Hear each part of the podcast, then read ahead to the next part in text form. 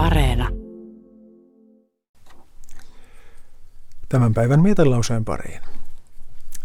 Nils Robert af Ursin oli suomalainen poliitikko ja innokas poliittisten tekstien kirjoittaja.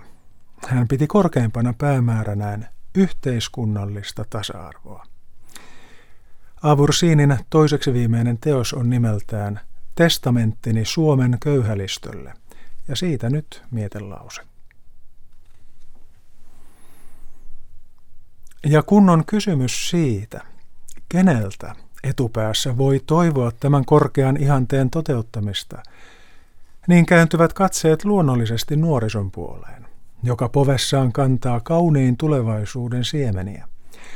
Niiden nuorten, joilta yleensä ei puutu intoa eikä tarmoa, kun jokin ylevä ihmisyysaate on kyseessä, ja joilta siis varmasti voi vaatiakin, että he pitävät huolen ihmisyyden korkeammista ihanteista ja niitä varten uhraavat kaikki voimansa, vaikkapa henkensäkin.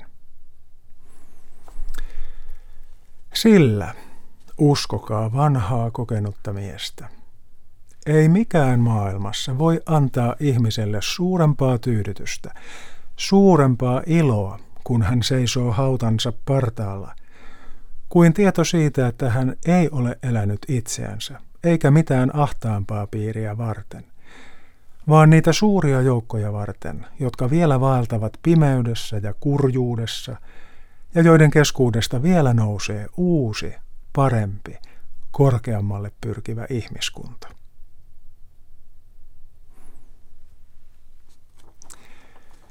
Näin kirjoitti Nils Robert af Ursin teoksessaan Testamenttini Suomen köyhälistölle.